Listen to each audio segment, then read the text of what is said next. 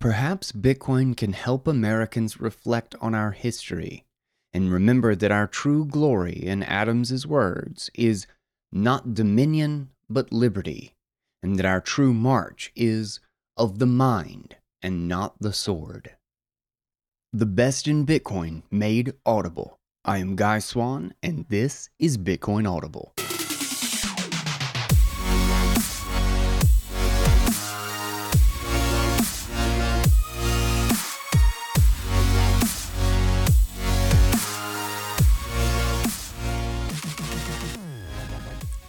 What is up, guys? Welcome back to Bitcoin Audible. I am Guy Swan, the guy who has read more about Bitcoin than anybody else you know, and we are getting back into the week with some amazing reads lined up.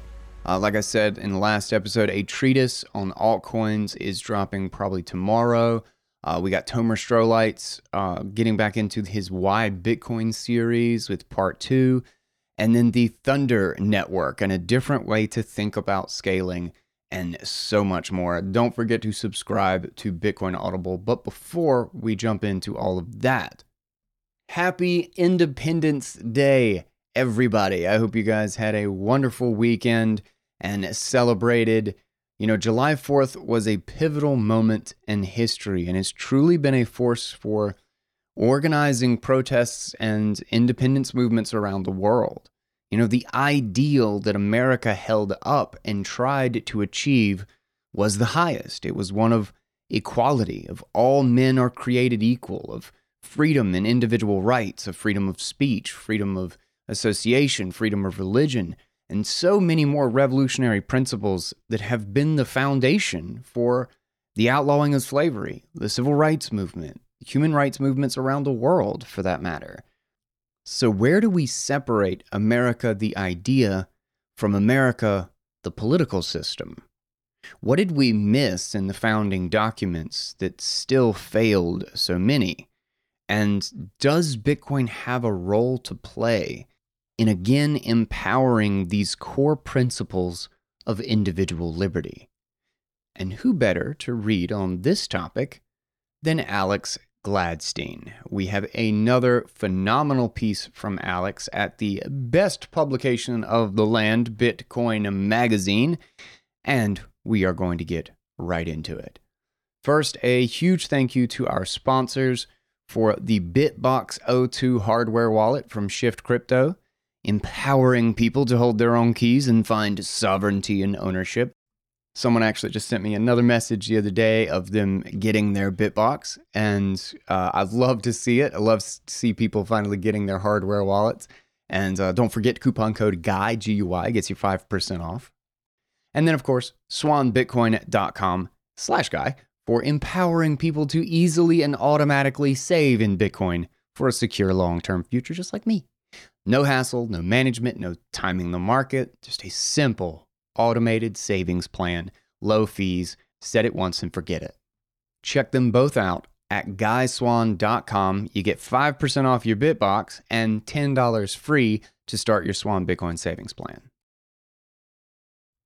And with that, let's get into today's read.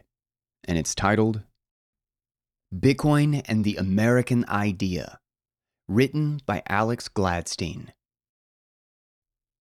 Has America strayed from its founding ideals? An activist and a refugee think Bitcoin can help it get back on track. Today, Americans celebrate 245 years of independence from the British Empire. On this day in 1776, our founding fathers declared We, the representatives of the United States of America, in the name and by authority of the good people of these colonies, solemnly publish and declare that these united colonies are and of right ought to be free and independent states, that they are absolved from all allegiance to the British Crown, and that all political connection between them and the state of Great Britain is and ought to be totally dissolved, and that as free and independent states they have full power to levy war, conclude peace, contract alliances, establish commerce, and to do all other acts and things which independent states may of right do. This was a bold and risky action. Never before had a colonial state defeated its overlord, especially one at the apex of its global power. Against all odds, the founding fathers rallied a young nation and won freedom. The 4th of July is still, nearly two and a half centuries later, a cause for great pride across our country. The idea of America and the values on which it was founded animate resistance struggles around the world.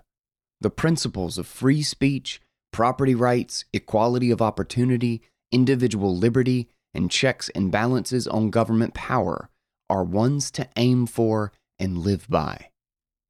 But for some, the 4th of July seems like a hollow festival. America the idea has grown distant from America the reality. Our history is in many respects shameful. We enslaved African Americans. We pursued a genocidal conquest of Native Americans. We interned Japanese Americans in prison camps. We invaded Vietnam and Iraq and launched the Forever Wars. We backed coups against democratically elected leaders we have an ongoing war on drugs and prison industrial complex, and we have developed a sophisticated surveillance state. These are just a few examples of how we have strayed from the breathtaking words of the Declaration of Independence. At the base of the Statue of Liberty in New York Harbor rests a bronze plaque with the words of the New Colossus, a sonnet by Jewish American poet Emma Lazarus. The last few lines read Keep ancient lands your storied pomp, cries she with silent lips. Give me your tired, your poor, your huddled masses yearning to breathe free, the wretched refuse of your teeming shore. Send these, the homeless, tempest tossed, to me. I lift my lamp beside the golden door. As essayist Allen Farrington has pointed out, the United States has, in many ways, lost this generous founding spirit. Over time, that spirit has been sacrificed on the altar of the self interested schemes of politicians and elites, and on the pacts that our leaders made with dictators to secure U.S. financial dominance. But could the scarlet letters on Americans' history be dimmed by a new act of rebellion? A declaration of monetary independence. If the 1776 Declaration was a document of political freedom, then in 2009 came a document of monetary freedom Satoshi Nakamoto's Bitcoin White Paper. As noted by Joseph J. Ellis in Founding Brothers, a Pulitzer Prize winning history of America's first leaders, quote, the creation of a separate American nation occurred suddenly rather than gradually in revolutionary rather than evolutionary fashion. The decisive events that shape the political ideas and institutions of the emerging state all taking place with dynamic intensity during the last quarter of the 18th century. Many of the lasting pillars of American society and governance were established in the span of just a few short years. This is happening once again, not with politics, but this time with money. As Ellis writes, the framework for America, quote, was built in a sudden spasm of enforced inspiration and makeshift construction, as is happening now with Bitcoin. The quest of the cypherpunks and Satoshi to establish digital cash beyond the control of the state was animated not by fear of an imperial power, but by the nascent threat in the 1980s and 1990s of the electronic surveillance state and of the looming loss of our liberties as we entered the digital age. In 1961, President Dwight D. Eisenhower gave a powerful farewell speech. He noted proudly how America was, quote, the strongest, the most influential, and most productive nation in the world. But he also warned how the military industrial complex that had grown as a result of our wars abroad posed existential dangers. If one had told the founding fathers that 150 years after their passing, the following words would be uttered by the leader of America to its people, it would have chilled them to the bone, but probably not surprised them. Now, this conjunction of an immense military establishment and a large arms industry is new in the American experience. The total influence, economic, political, even spiritual, is felt in every city, every state house, every office of the federal government. We recognize the imperative need for this development, yet we must not fail to comprehend its grave implications. Our toil, resources, and livelihood are all involved. So is the very structure of our society. In the councils of government, we must guard against the acquisition of unwarranted influence, whether sought or unsought, by the military industrial complex. The potential for the disastrous rise of misplaced power exists and will persist. We must never let the weight of this combination endanger our liberties or democratic processes. We should take nothing for granted.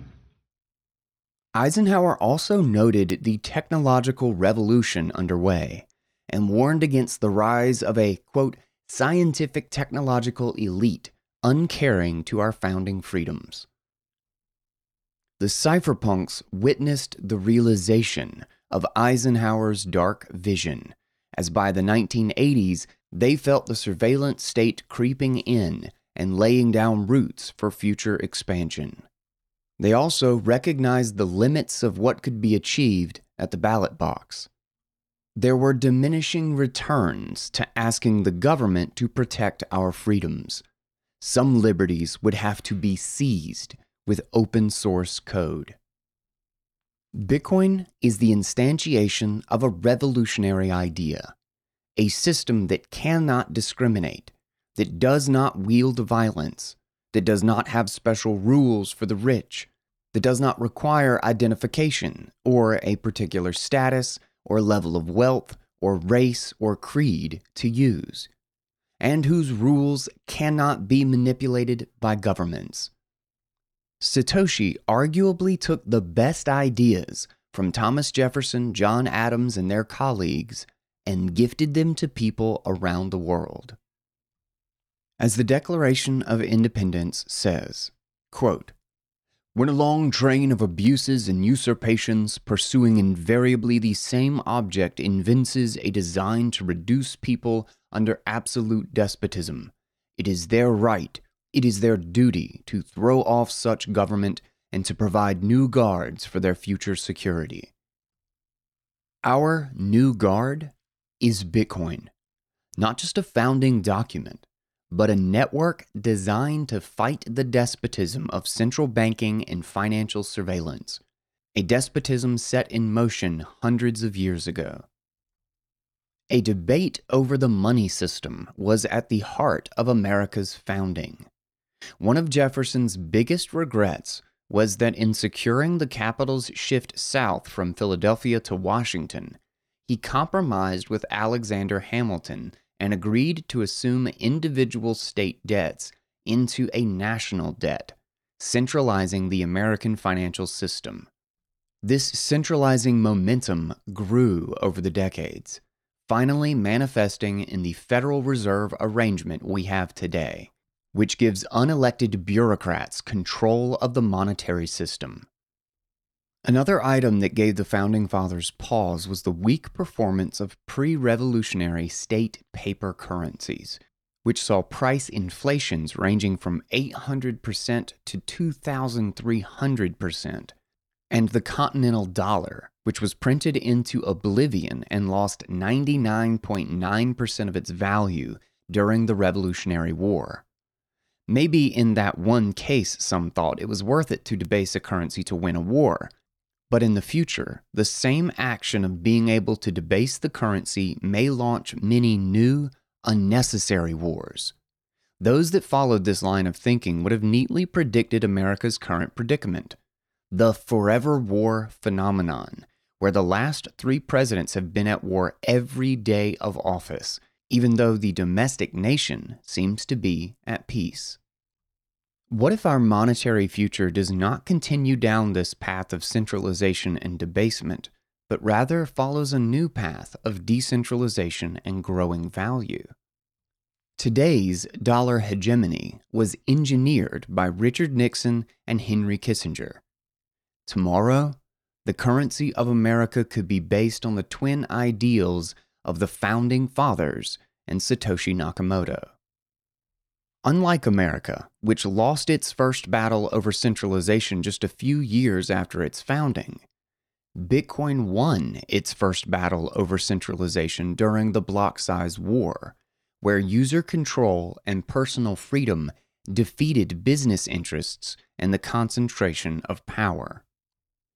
On July 4, 1821, Secretary of State John Quincy Adams warned of an America that would become a global imperium, quote, in search of monsters to destroy. An America where the fundamental maxims of her policy have, quote, insensibly changed from liberty to force, where we have become, quote, the dictatress of the world.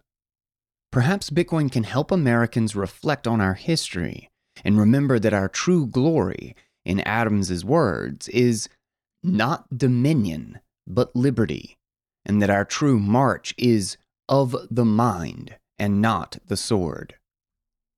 To help ponder this, I spoke to two people whose families and ancestries have borne the brunt of America's worst, who carry two strikingly different perspectives. They carry contrasting assessments of American history and of our founding story, but own a similar optimism about the future of America, powered by Bitcoin. Bitcoin and Black America. Isaiah Jackson is an entrepreneur and the author of Bitcoin and Black America, a searing critique of how the U.S. financial system systematically discriminates against African Americans to this day. The book is also a rallying cry for the black community to explore using Bitcoin as a way out of a system that unfairly benefits elites. Jackson writes how, quote, before Bitcoin, no matter how much money you raise to support a liberation plan, civil rights movement, or march, Ultimately, you had to use the banking system. You continued to feed a system that did not have our best interests at heart. All of those deposits would enrich banks who encouraged redlining, denied loans to qualified applicants, and even beyond race, bankrupted the entire financial system in 2008 and then gave themselves bonuses to celebrate. Bank after bank, Jackson points out, have been caught and fined for holding blacks to different standards than whites. In one recent study, quote, borrowers in upper income black neighborhoods were twice as likely as homeowners in low income white neighborhoods to refinance with a subprime loan. As a result of the legacy of slavery and practices like these, he writes that, quote, black households have the lowest median wealth among races in America. His plan to change the fate of his community? To spread the world about how Bitcoin could spark a revolution among regular working class people. He says, quote, I specifically showed how we could gradually reject fiat currency, use Bitcoin, and start our own local economies, I propose that we build our foundation of social change and protest by steadily moving our funds out of the banking system. Because of Bitcoin, forced dependency on a system that keeps black people down is, he says, no longer the only option. He summarizes his mission simply quote, Hopefully, during the period of the biggest transfer of wealth in human history, the black community won't be last to the party. I reached out to Jackson, or Zay as he's often known, to get his perspective on the 4th of July as an American holiday, and his thoughts on the idea of America versus the history of America. Jackson is half African American and half Native American. with a family tree partly tracing back to slaves that were sold from Africa to Barbados and then on to South Carolina, and partly tracing back to Native Americans persecuted in Florida and Oklahoma. He says that, quote, Growing up in a black family, we're celebrating on July 4th, but it's not exactly a patriotic holiday. Hot dogs and cookouts and fireworks are fun, but for me, it's about being with family and enjoying the time off, not paying tribute to the founders. Jackson says that July 4th really has become a consumerist memorial, and not something that carries a deep meaning. He points to Juneteenth as something that resonates more as it celebrates the emancipation of slaves and the liberation of humans. Even on the idea of America, Jackson says that it was, quote, their idea of America. Imagine, he says, if they allowed black people or women to sit in on the creation of the Constitution we wouldn't have had to wait around decades for the 13th or 19th Amendments. No, in practice, Jackson says America is not the land of the free. We're at a point in history, he says, where we've gone away from that completely. Jackson says that millions of Americans have been brainwashed by a broken public school system. He calls it the Pocahontasization of history where many kids think that the relationship between the European settlers and the Native Americans was as depicted in the Disney movie, as opposed to the brutal conquest that actually happened. Quote, as a former public school teacher and as someone whose mother and grandmother were public school teachers, he says, let me just say, we didn't teach kids about the real history of America. Jackson tells a story about his youth when he was 14 years old and the U.S. government invaded Iraq. He remembers watching the TV screen and seeing estimates that the military operation would cost more than a trillion dollars. To date, the US has spent more than $6 trillion on the war on terror. He was stunned. A trillion dollars? I was sitting in a neighborhood filled with poor people. We had no infrastructure, terrible education, terrible health care. Even as a young kid, he says, I knew we should have used that money domestically instead of using it to destroy another country. Jackson says he has one uncle who, quote, doesn't believe anything in the media. Everyone, he says, thought this particular uncle was crazy for questioning the Iraq War, which was very popular at the time. His uncle told Jackson that the war would never end, and that even though they promised it would be short, that it would be long, and that the leaders of America want to be at war. I thought he was a crazy person, but he was right. That was 18 years ago, Jackson says, and we are still fighting in Iraq today. Jackson says he is privileged to live in America. Here, he says, we take indoor plumbing, air conditioning, having a robust transportation system, and even having a relatively stable currency for granted. Many people around the world lack these things, he stops short of saying he's proud to be American. But not wanting to depress you on your Independence Day, Jackson says despite the past, he is hopeful for the future because of Bitcoin. Bitcoin, he says, is, quote, more American than apple pie. It is based on the initial ideals, where we started with a revolution, an overthrow of oppressors taking taxes without representation, challenging tyranny. He says Bitcoin is doing the same thing, just in a global manner. Could Bitcoin give real freedom where a piece of paper failed? The reason why the revolutionary dream remains unfulfilled, he says, is because the money is flawed. We have to fix the money. While Jackson feels no deep connection with July 4th, he does celebrate January 3rd, which is the birthday of the Bitcoin software. Jackson actually helped advocate for this date to be celebrated to remind Bitcoin users to withdraw funds from exchanges into self custody. In a meme popularized by Jackson, no keys, no cheese. Jackson tells stories of people in the black community who've had their lives changed by Bitcoin. One of his favorites, he says, is a 15 year old kid who came to one of Jackson's presentations in 2016 with his mom. The mom thought Jackson's lecture on Bitcoin was interesting, but it was the son who called him every day for a full month after the class.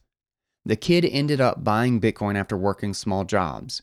By the time he was 17, he had made enough money through Bitcoin to pay for college. Now, he is 22 and runs his own web development company. Another story Jackson tells is of his friend Justin, who went to jail for two years, but then when he got out, got into Bitcoin. He learned about dollar cost averaging, mining, trading, and even started a food truck in Charlotte selling food for Bitcoin. Five years later, Justin has his own book, his own series on Clubhouse, and a program to help inmates earn Bitcoin while they are in jail. People don't like to talk about the prison system, Jackson says. I have a cousin and a friend who are both in jail. They are trapped, but they have cell phones and they can hold Bitcoin. Justin has helped many prisoners find a future through Bitcoin. The prison guards do search the belongings of inmates, of course, but many are allowed to have cell phones, and the guards are not always combing through their phone apps. From the time we had slave patrols, Jackson says, we've always had police that were there to keep the lower classes away from the higher classes. That ended up becoming racial. We do need our police, but for the black community, they have been the victim of the double standard of crack and cocaine laws, which put black men in prison for 40 years, while only giving one year for white men. There are millions of black people in American jails today for nonviolent drug crimes. I'd like to see these people who are locked up supported by Bitcoiners. Even if that does not happen, Jackson says, they are finding support in Bitcoin. Every great leader in the black community knows we need allies, he says. With Bitcoin, we have allies everywhere. Jackson sees Bitcoin as remedying some of the worst aspects of jingoism and nationalism that have plagued America over the decades, whether it be the warfare state or the prison industrial complex. In his mind, Bitcoin can help us achieve a greater connection with the world around us. Technically, Jackson says, pointing to his Native American descent, my people were here first. Whatever this plot of land was, it wasn't called America and it may not be America forever. Bitcoin, he says, helped him change his perspective. If you look at a map of the world, he says, most of the lines were drawn by a group of colonizers a long time ago. These lines, he says, have nothing to do with me or my generation, but I'm a citizen of the world now. The lines don't matter anymore. From Baghdad to Bitcoin. My first introduction to America, Faisal Saeed al Matar says, was a tank in front of my house. Al Matar was born during the First Gulf War, and his first contact with the Americans was during the invasion of his country, Iraq, in 2003 when he was 12 years old. He had grown up under the dictatorship of Saddam Hussein, in an education system whose goal was to, quote, create as many ignorant people as possible, teaching, quote, only how to be loyal to the president. He says you always had to worship and you always had to say Saddam was right, no matter what.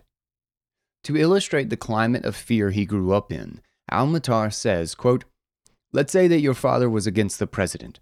He'll ask the son to kill the father with a pistol and ask the son to pay the price of the bullet that he killed his father with. That is the way he could instill fear in the son and force him to show his loyalty to the president.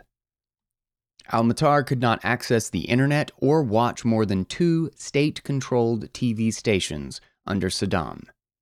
It was hell, he says. But eventually, Al Matar broke through the firewall.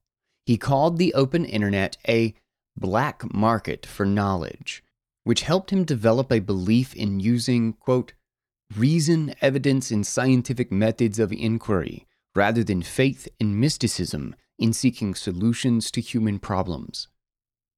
The first foreign political text he came across was Thomas Paine's Age of Reason. Al-Matar actually found it along with writings from Orwell on a heavy metal message board. This was his rabbit hole for discovering freedom. He became more inspired, starting a blog where he explored secular ideas and even distributed copies of the American Bill of Rights to classmates. Al-Matar credits his father for instilling in him the values of critical thinking. He would tell Al Matar that if he was going to form a belief, then he would have to build the supporting evidence for that belief. You cannot just blindly believe. From these words, Al Matar said he followed, quote, a life of learning and not hating. When Saddam fell, he began to advocate for the separation of religion and state. I advocated a lot for human rights, women's rights, LGBT rights, he said, and that is not a friendly thing to do in the Middle East. At the time, Al Matar often thought, why did America invade us and not us invade them? After all, he comes from Baghdad, which was once the capital of the Abbasid Caliphate in the golden age of Islam. At one point long ago, his people invaded and controlled a huge percentage of the planet, from the Atlantic Ocean to India. What the hell happened? asked Al Matar. How did we move from a superpower to a failed state? How did we move from occupiers to occupied? When the Arab Empire reached its peak, Al Matar says, it built its power on science and inquiry. Algebra, the clock, the camera, paper maps, and surgery all came to the world through Muslim culture during its golden age. That, Al Matar says, is when there was openness, inquiry, free thought, science and reason, and the separation of powers. And then there was a long decay into religious dogma. Al says he saw some of these same Golden Age attributes in the texts of the Founding Fathers, and this, he says, is why the US is still dominating the world today.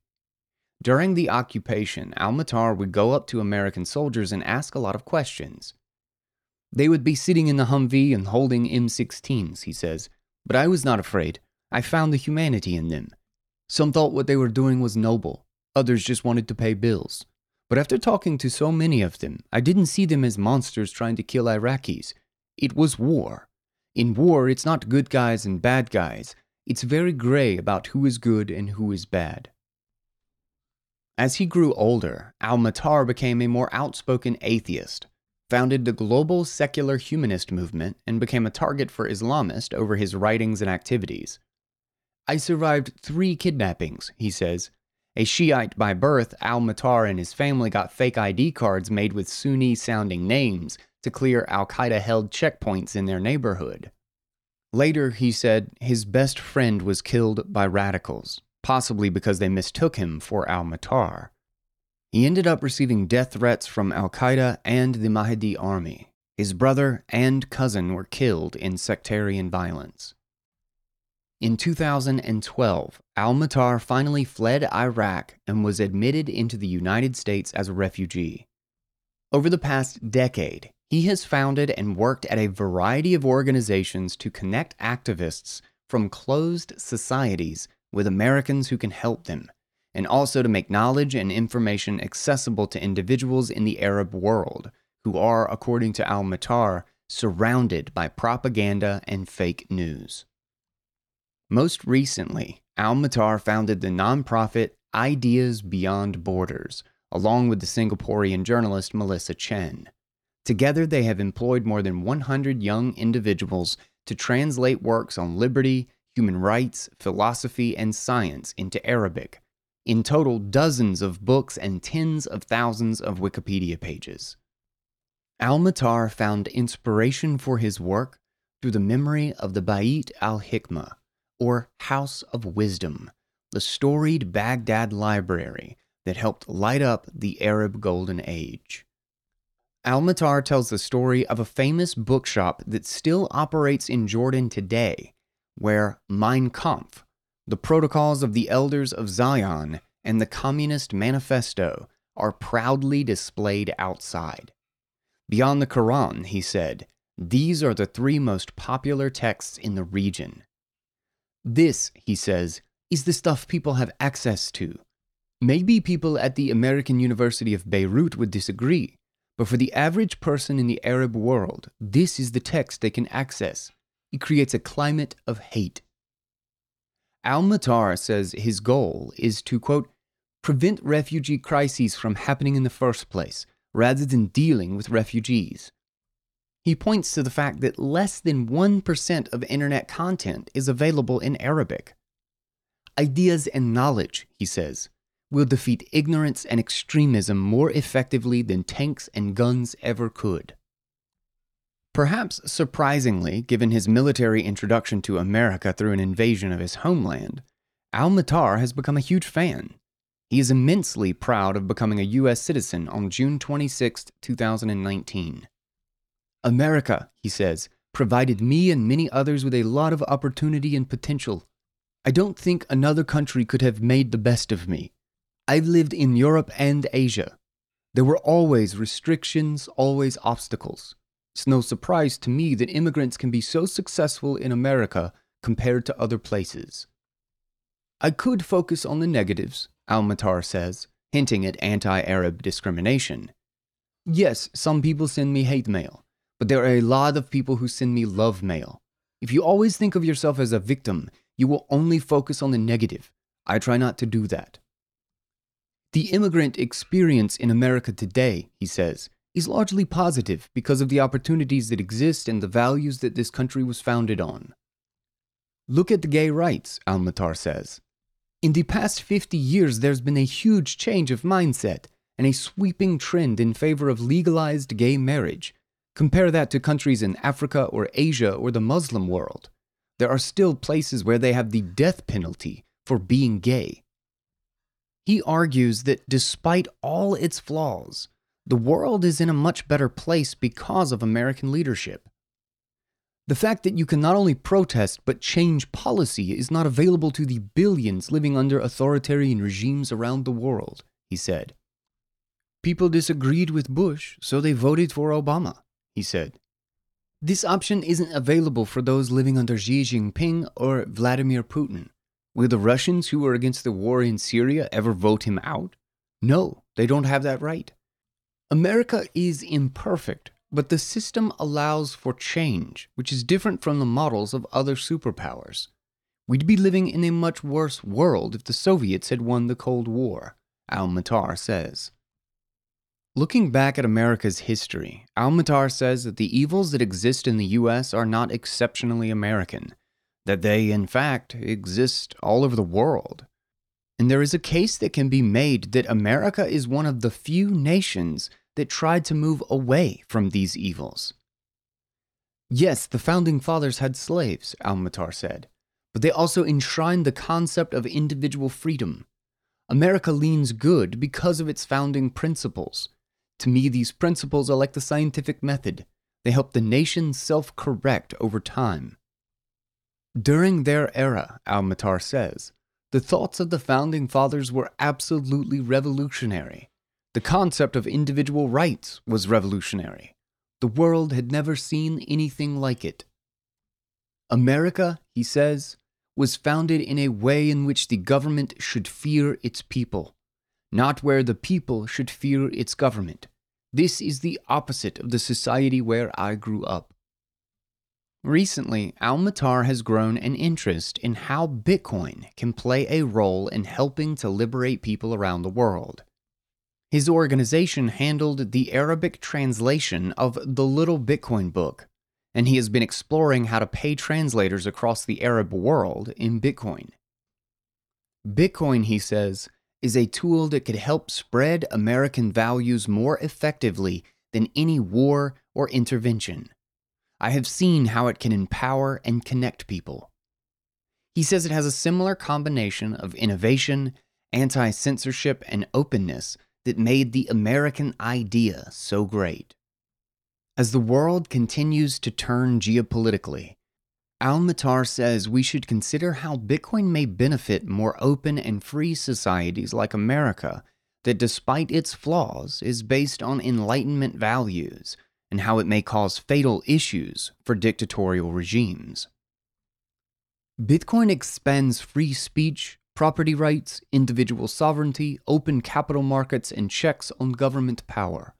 America was founded on these values and can thrive with them the Chinese Communist Party, Putin's dictatorship in Russia, or the Kingdom of Saudi Arabia?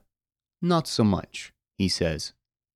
When asked who his favorite founding father was, he instantly says, Thomas Jefferson. The first thing Almatar did when he got to America, he says, was go to Monticello. He finds Jefferson especially inspiring on the subject of freedom of religion and compares his push for separation of church and state with Satoshi's push for separation of money and state. Jefferson was not perfect, Almatar says, but who is? He says slavery and the depopulation of Native Americans are the original sins of the United States.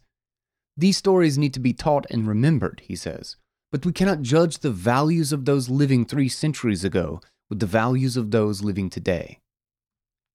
In a hundred years, he says, we may look back at today and say that the t shirts we were all wearing make us all immoral because they were made with slave labor. So, are we any more moral than the founding fathers? Consider that, he says. In my part of the world, Mauritania didn't outlaw slavery until 1980. And today, so much of the Gulf cities are built with slavery, including the infrastructure for the upcoming World Cup. Some say that Martin Luther King Jr. was homophobic. Is that what we should judge him on? No, Almatar says. We should acknowledge the evil and the good. Saddles and Riders. In 1935, the African American poet Langston Hughes wrote, Let America be America again. Here are the final few lines. Oh, let America be America again, the land that never has been yet, and yet must be, the land where every man is free, the land that's mine, the poor man's, Indians, Negroes, me, who made America, whose sweat and blood, whose faith and pain, whose hand at the foundry, whose plow in the rain, must bring back our mighty dream again. Sure, call me any ugly name you choose. The steel of freedom does not stain. From those who live like leeches on the people's lives, we must take back our land again, America. Oh, yes, I say it plain America never was America to me, and yet I swear this oath America will be. Out of the rack and ruin of our gangster death, the rape and rot of graft and stealth and lies, we the people must redeem the land, the mines, the plants, the rivers, the mountains, and the endless plain all, all the stretch of these great green states and make America again. Hughes' words speak to the theme of this essay that we have a constant tension in American experience between the animating idea, so noble, and the reality, so flawed. To celebrate the 50th anniversary of the Declaration of Independence in 1826, Thomas Jefferson wrote all eyes are opened or opening to the rights of man. The general spread of the light of science has already laid open to every view the palpable truth that the mass of mankind has not been born with saddles on their backs, nor a favored few booted and spurred, ready to ride them legitimately by the grace of God. These are grounds of hope for others, for ourselves, let the annual return of this day forever refresh our recollection of these rights and an unfinished devotion to them. But today, we still have saddles and riders. Jefferson's own words reflect the ongoing imperfection of the American experiment, which has been lofty in ideals but darkly tarnished in execution. The lead author of all men are created equal, and even the hand behind the pen that inserted a harsh condemnation of slavery into the Declaration of Independence, which was later removed by others, enslaved more than 600 people in his lifetime, and did not free any of them upon his death. The nebulous idea of America continues to defy simple black and white classification today. Even as Almatar is able to defend the greatness of America's vision and freedom, Jackson shows how the nation has a great rot inside and asks us to think about how its systems are fundamentally broken for so many citizens. In an amazing coincidence, Thomas Jefferson and John Adams both passed away on July 4, 1826, exactly 50 years after the Declaration of Independence was signed. They could not possibly have predicted the struggles we face today, more than 200 years later, nor how the trade offs they made to get America off the ground would evolve over time into civil wars, foreign occupations, and an increasingly centralized financial system. What Jefferson, Adams, Almatar, and Jackson could all perhaps agree on is that as we go deeper into the digital future, the original Declaration of Independence is not enough. A new declaration is needed, one rooted in personal freedom, openness, prosperity, opportunity, property rights, and free expression, one opposed to slavery, discrimination, theft, double standards, confiscation, and censorship. A declaration that could change America, just as its own people changed it from a place founded on slavery to a place where slavery was outlawed. A declaration that can empower the black community, just as it can help immigrants connect to their families back home in countries far away.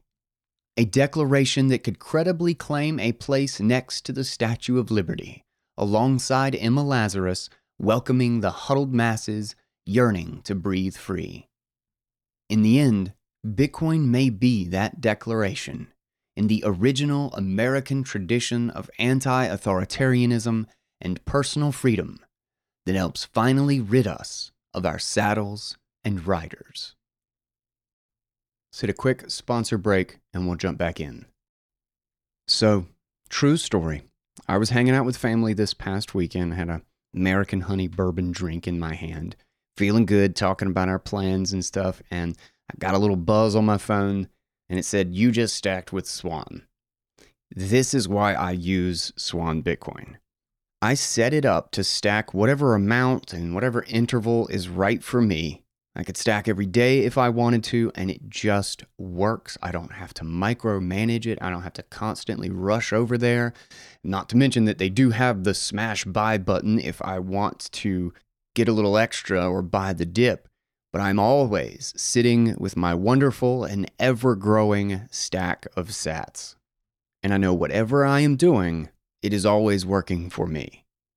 SwanBitcoin.com slash guy gets you $10 free for signing up, and it helps support this show at the same time.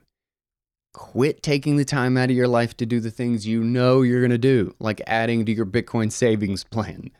Automate it with swanbitcoin.com slash guy and spend that time on life. All right. Alex Gladstein always with the amazing pieces here. Um, and uh, I got a couple other pieces lined up actually from Bitcoin Magazine. Uh, so uh, stay tuned on those.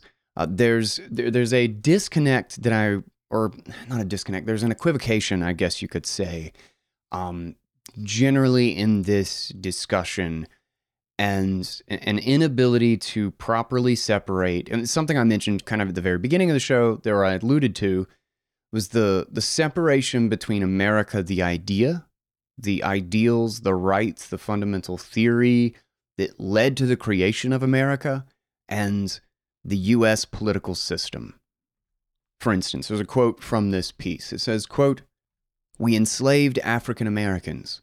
We pursued a genocidal conquest of Native Americans. We interned Japanese Americans in prison camps.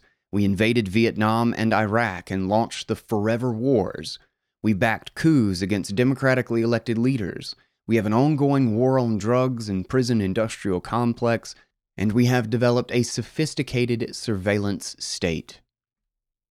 None of these things have any reasonable connection to the ideals of America. These these are not about liberty. These are not about equality of opportunity. These these are exactly where the American system failed to actually do what it was fully intended to do. Or where I guess you could say the American principles were abused. But there's something that and I'll just I'll push back just because and I know Alex isn't doesn't mean it in this context, but I just hate the use of this language, whether it's intended like that or not. The entire that entire quote says we.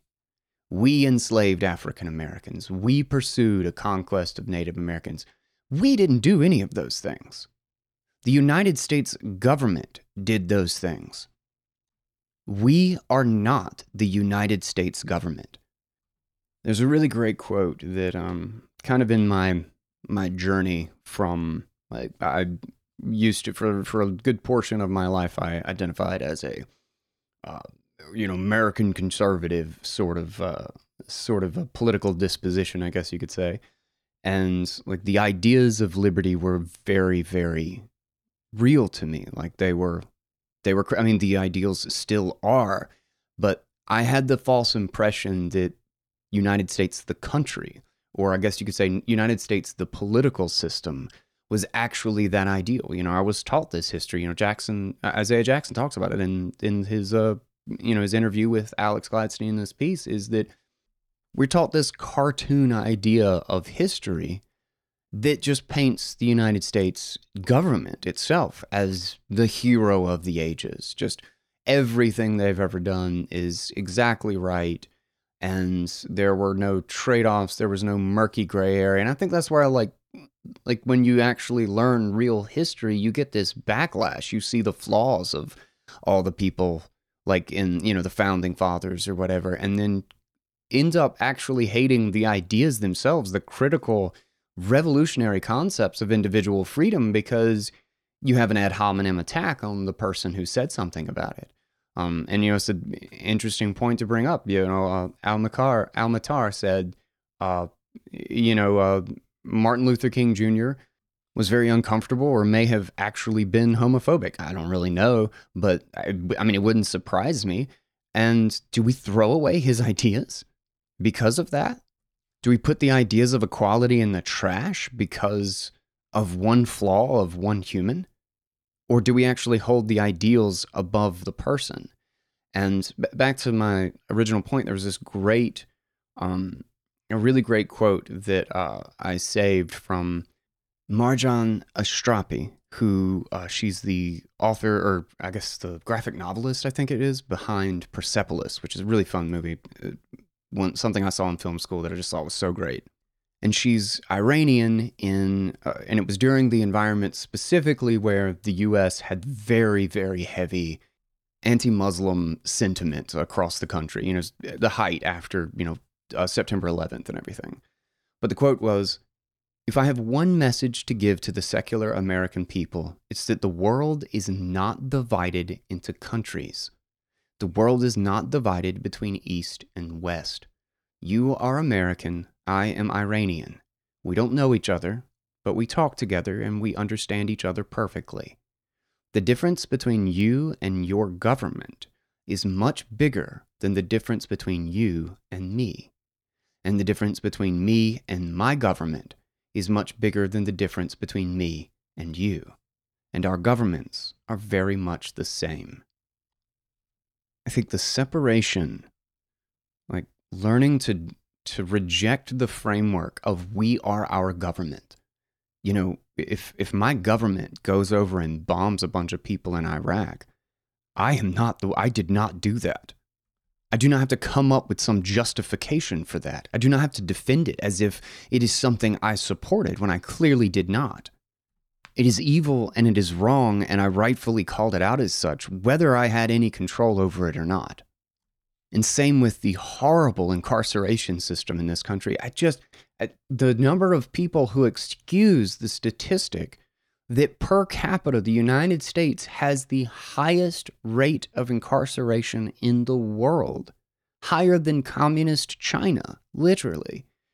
The fact that that is dismissed by so many people, like, are you are we suggesting that we literally have the worst people in the world? That we have the most violent and criminal and evil people on the planet, such that that number of people need to be put in cages? There's clearly something wrong here. How does that get fueled? How does that stay propped up? And so many people fail to realize that the military industrial complex, the prison industrial complex, our arguably call it a healthcare industrial complex, is propped up because they never have to deal with the costs. The costs are hidden behind a money that they can issue as debts and print for free. There is so much, so much inequality and injustice that is propped up because they can hide how much it costs people. Our financial system is at the heart of everything. The way that our money works is so core to exactly how corruption has spread through this country and the political system. And so many people, the vast majority of people do not understand it. Do not they do not see the puzzle pieces, the chain reaction from corrupt money to corrupt society. And it compounds. So many of these things compound the very problems that they're hidden, they're, they're positioned as if they're some sort of solution to. I mean, this is why we have so much issue around the Second Amendment. You know, like 80% of the violence in this country is directly related to the war on drugs. And yet, somehow, removing the law that is causing all of that violence is never the solution to violence. It's how do we create a new enforcement agency? How do we take rights away from these other people? Because the peaceful gun owners are clearly the reason why everything is so violent. Obviously, it is not. You know, there's something like 75,000 pages of federal tax code. In 1920 something, it was like 21 or like 27 or something, when the federal law, like the federal, like criminal law um, at the federal level was first um, I guess codified is probably the word. It essentially fit into one volume. And by the 1980s, it was 50 volumes. Um, like it's, a, it's basically a bookshelf of just different criminal laws. And the acceleration of adding new laws and new regulations and new dictates has continued from on the outside. Like it's just continued ever since literally to the point that there are so many federal and state laws. There's so many different stipulations, dictates, regulations, and actual criminal activity. I mean, like there's on the order of like 50 to 100,000 potential criminal activities that are detailed out as federal law as crimes. And there are literally hundreds of thousands of p- relevant pages. So much so that literally throughout an entire lifetime, there's no way to actually cover it, and it grows too fast to actually keep up with it. Be honest with yourself. If laws, if the right law was really the solution to our problems, would we not have found it in hundreds of thousands of pages of crap? Wouldn't we have reached utopia already? You know, there's an analogy that I, like to think about this you know, America, the idea was built on the the concept of simple law. You know, go back to another one of my favorite quotes by Dee Hock. It's quote, simple, clear purpose and principles give rise to complex and intelligent behavior. Complex rules and regulations give rise to simple and stupid behavior. One of the reasons individual liberty actually works in practice is because it is a clear and simple set of rules and regulations so that people can actually organize themselves around something that is easy to understand, that is easy to know, that is two, three pages of this is what's wrong, this is what you shouldn't do. Outside of that, solve your problems yourself and come to a mutual understanding and voluntary arrangement. But we had no full nodes to defend the Constitution with. We had no way for them not to constantly creep their way into hundreds of thousands of pages of arbitrary crap that fueled their military industrial complex, their special interest machine, their corporate subsidies, their political class, their privileged club where they toss around trillions of dollars like it's nothing, throw out 0% interest loans for 10 year periods to each other, and its systemic cause are the flaws left in our monetary system. It is because they can play with that money, they can issue those promises for resources and value that we pay for. They can issue them to themselves and their friends, and there's nothing we can do to stop them. When there is no accountability and infinite reward, how could you possibly prevent the system from being totally corrupted? But none of that has anything to do with American liberty. That is the loss of liberty. That is the loss of individual rights and freedoms. And this was not lost on the founding fathers either. This was this was part of the plan. Or well, not part of the plan, but they saw that this was something that at all costs needed to be prevented. Another great quote from Thomas Jefferson. Quote, I believe that banking institutions are more dangerous to our liberties than standing armies. If the American people ever allow private banks to control the issue of their currency, first by inflation, then by deflation, the banks and corporations that will grow up around the banks will deprive the people of all property until their children wake up homeless on the continent their fathers conquered. And what I think he means by first inflation and then by deflation is the credit cycle. It's by spreading out the, like, by issuing new debt into the system, which causes a boom, which causes everybody to go into debt to buy resources that bid up the price and make them beholden to the bank, even though the bank itself, the fractional reserve system, the Federal Reserve, did not actually have the resources to need to be owed. You know, if I write down on a piece of paper that you owe me $50,000 and you go out and buy a car with that piece of paper, I didn't give you anything. You owe me a car. I had nothing beforehand. I just wrote on a piece of paper. I was I was given the legal right to issue that money. I bought myself a car through your slavery, through your need, your obligation to pay it back to me, even though I never had a car to begin with. I let you take it from somebody else and owe it back to me. And if you don't give me the card, that's fine. You'll give me the $50,000 that I issued. Even better, it comes with 10% interest. So I get $5,000 a year just for just for the brilliant privilege of creating money out of thin air. And the deflation is the calling of that credit due. When that economic boom turns into a bust, where do all the resources go? Who now owns the houses when you can't pay the mortgage, when you can't pay for your car? You don't make your payment this month. The bank gets the resources.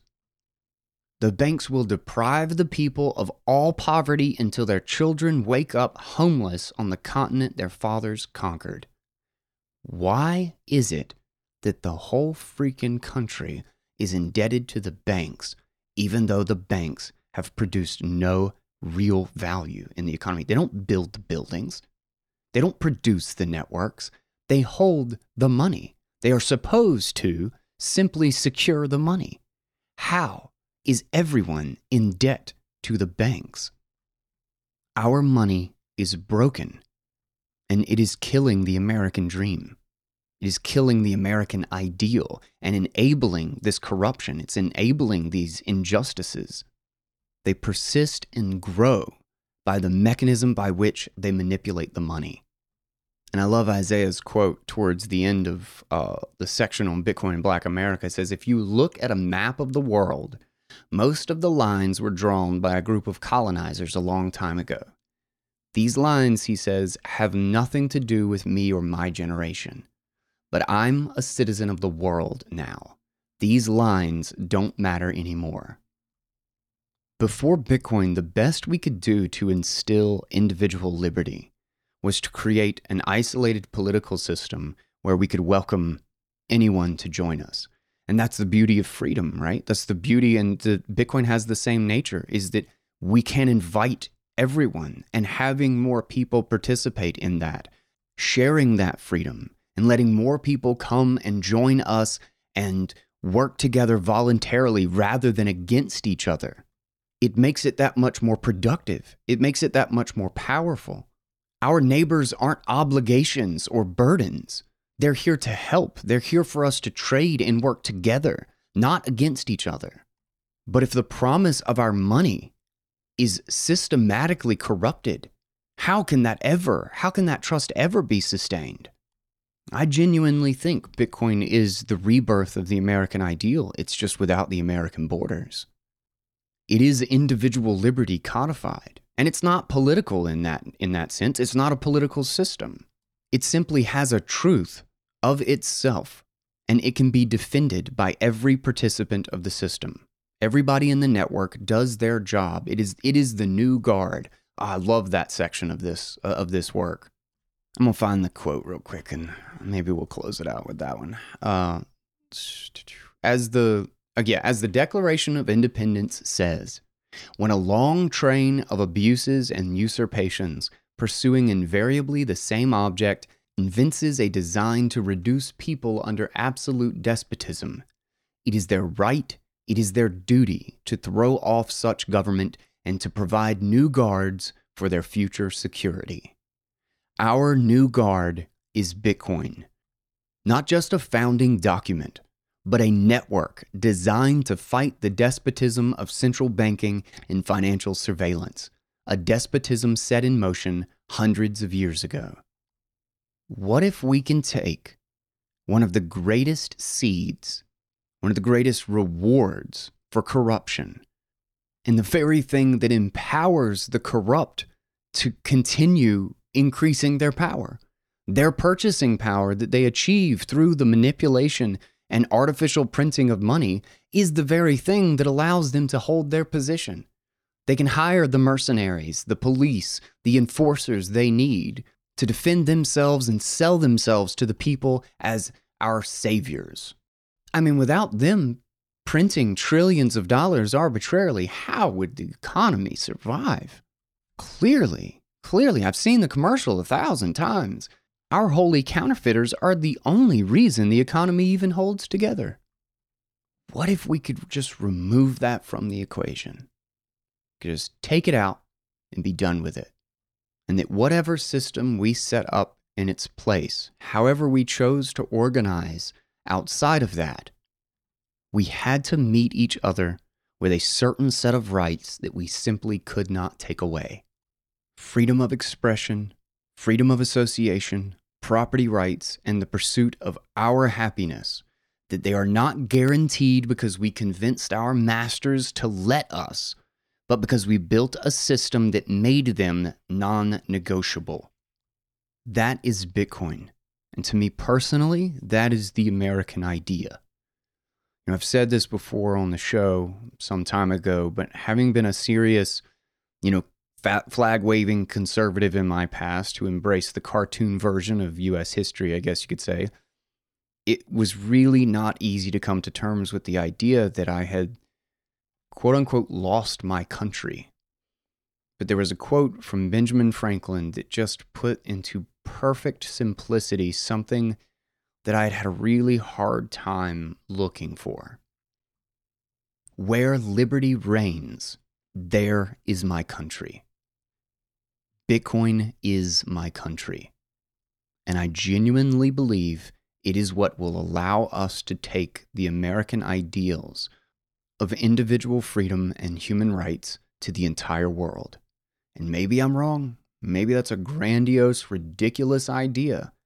But if I think that's even a ghost of a possibility, the hell if I'm going to waste my time on anything else. All right. Thank you guys for listening. Thank you to Bitbox and Swan Bitcoin for supporting the show, to the amazing Bitcoin Magazine, and always Alex Gladstein for these incredible pieces. Happy Independence Day, everybody. This is Bitcoin Audible, and until next time, take it easy, guys.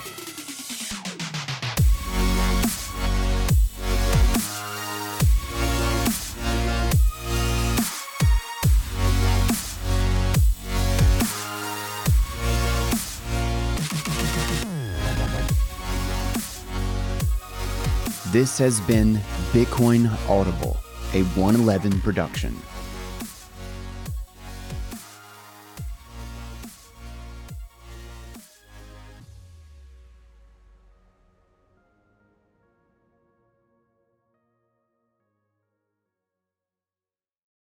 This podcast is a part of the C Suite Radio Network. For more top business podcasts, visit c-suiteradio.com.